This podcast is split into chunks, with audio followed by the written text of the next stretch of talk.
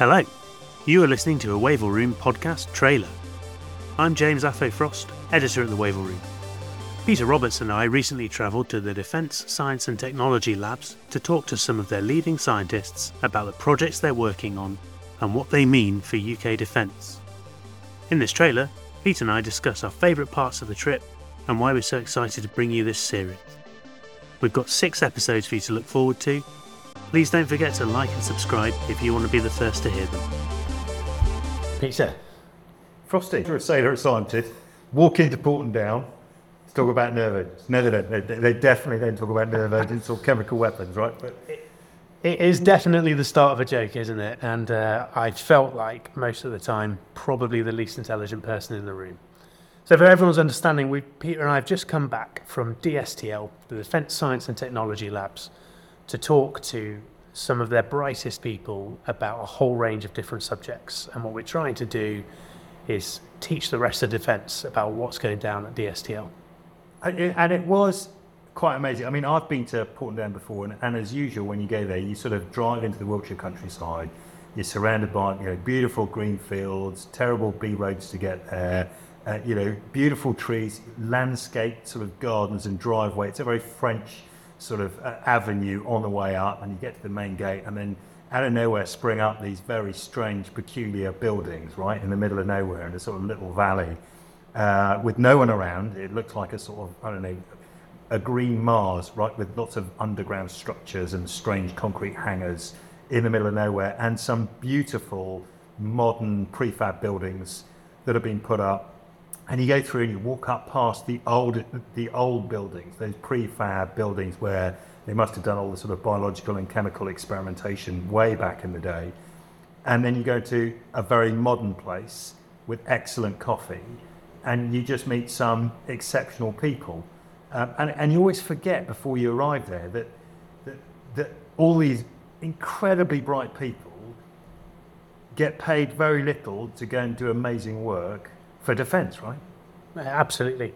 I mean, just to take you back a step, you had been there already, so you didn't make the classic mistake of going to the wrong government department and spending 10 minutes queuing there to get in, which is was reasonably embarrassing. But you're absolutely right. And when you get when you finally get to the right building and get into that building, that they're really proud of their history. I think it's the first thing you see on the wall as you walk inside. You can understand that the STL was an organisation.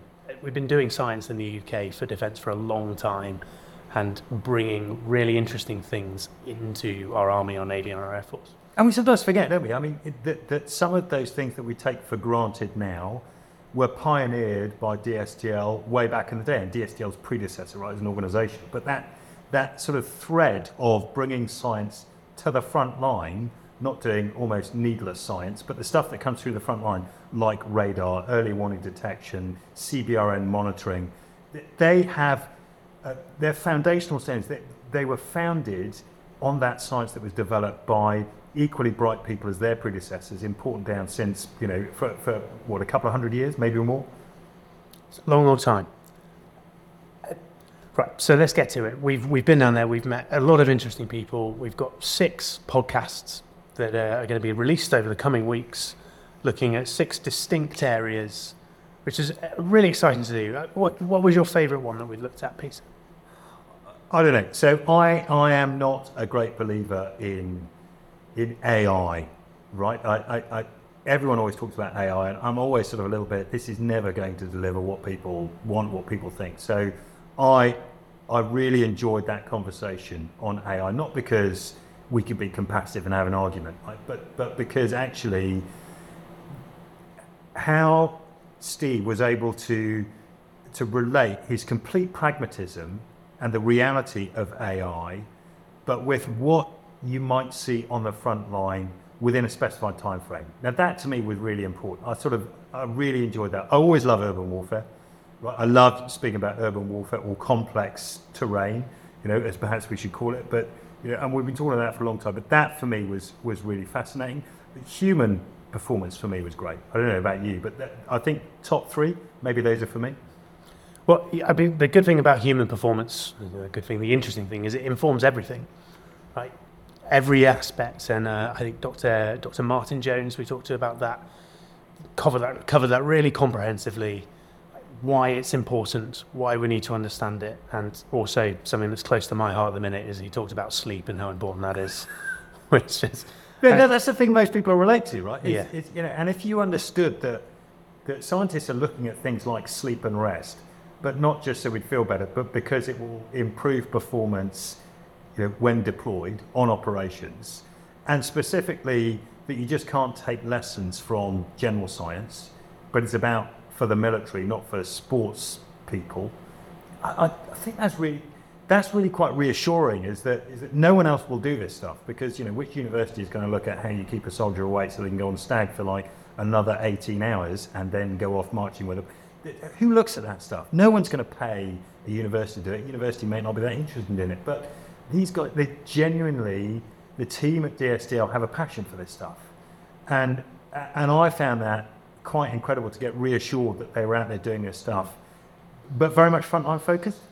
Yeah, absolutely. I think that combination of having focus, having operational effectiveness, increasing that operational advantage, but also being unbounded in the way they are to concentrate on the science. And that's something that I think came through with everyone that we interviewed, was there's nowhere else probably in the world where scientists are given a subject and they're allowed to follow that and see where it goes. The Futures episode that we recorded was absolutely about that. There's no end, there's no start to where the bits of science that they look at go, and that's perfect. 90% of what they do turns out to be disproved or not useful, but there is utility in that. As a good scientific insult, not even wrong is the worst thing you could be. But showing stuff's wrong, showing stuff's right, that's fantastic that there's an organisation allowed to do that. And to pursue some of these ideas, so you see maybe where we wouldn't go for a variety of reasons, but where an adversary might go, and therefore you've researched it enough to be able to unpick their approach, and you're doing it in a safe space. So you're doing it in a space where you know, A, this is not going to get out there, or it's not dangerous, or whatever, but you're doing it in a safe space. You understand what they could bring to a fight, which you're not looking at, but going further than that, to understand some of those vulnerabilities that could be there as well. And to me, that was such important work to be done. Well, that really came across with directed energy weapons.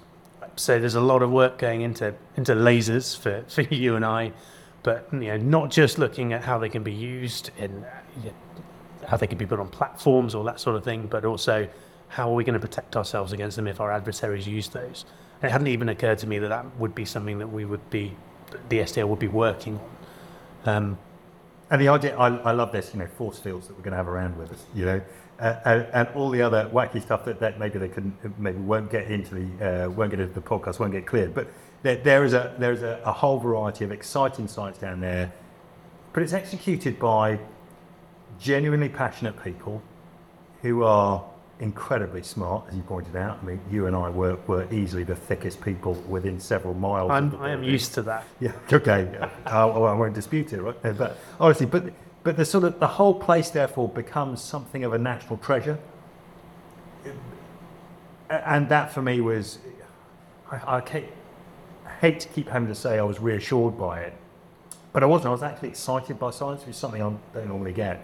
But their enthusiasm. You can just feed off it.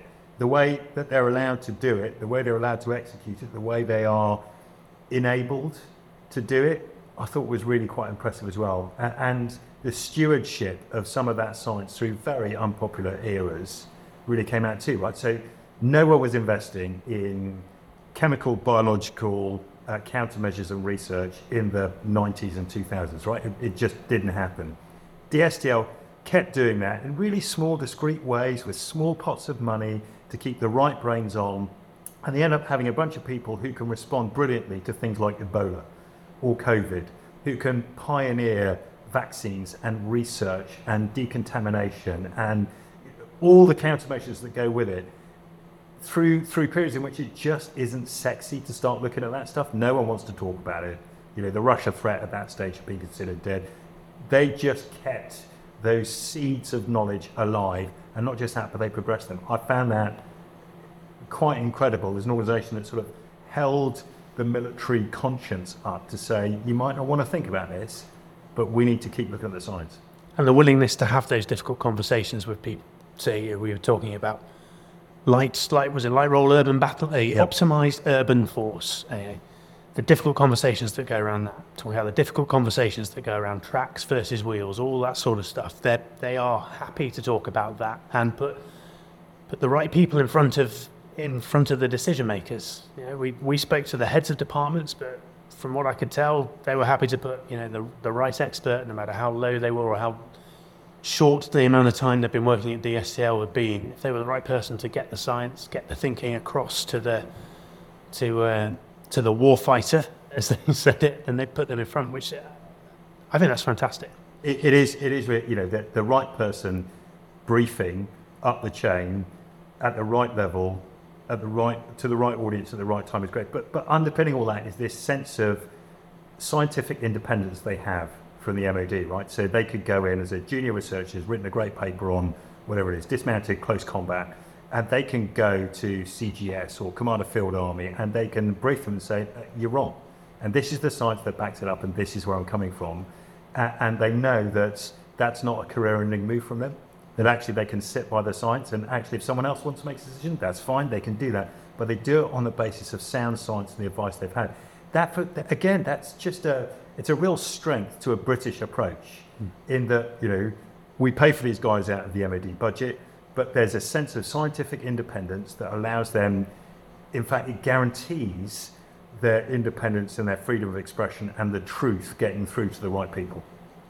It wasn't just hard scientists, or it wasn't just physicists, it wasn't just sports scientists. They have anthropologists, how do you say that? Anthropologists. Those dudes there, other social scientists there, lawyers, they're people who talk about and work on ethics, make sure that all of these things are brought together in a way that we can't just bring technology in without thinking about all of the implications of it.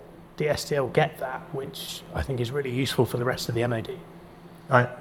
And certainly we went to one establishment and they have others, and I'm sure they do a whole variety of work, most of which we didn't get into. But again, you got the sense when you walked in there that you had a bunch of wacky conversations happening in the coffee house, right? And you're just like, God, if I could just sit down with these guys for a while, they were just bleeding off each other and learning and getting into arguments and discussions about various topics that you felt it was an intellectually alive place. Absolutely, you're right. Now, so those of us for those of you listening who might not have followed as Peter and I get excited about talking about our experience. We've got 6 episodes. We've got an urban episode, AI, human performance, we've got futures, we've got directed energy weapons, and we've got space. All really exciting, interesting projects. And hopefully we'll get more of those in the future. But one of the things that was really exciting for me was to be working with Peter on this because, you're famous for your Western Way of War podcasts.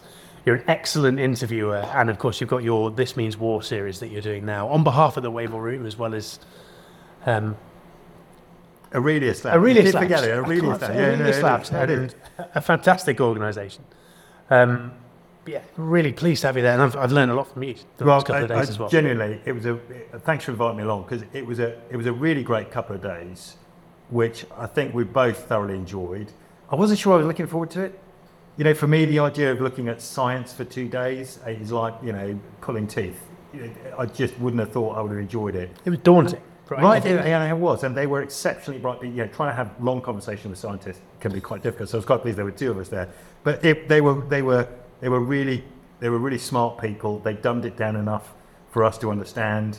And I came away genuinely enthused. And I found it a really enjoyable 2 days fit. So thanks for having me. Thanks very much. If you haven't already, you should be subscribing to This Means War and hearing all those episodes that come out pretty much every week they can. And of course, you can find all of our content on wavellroom.com. Thanks all.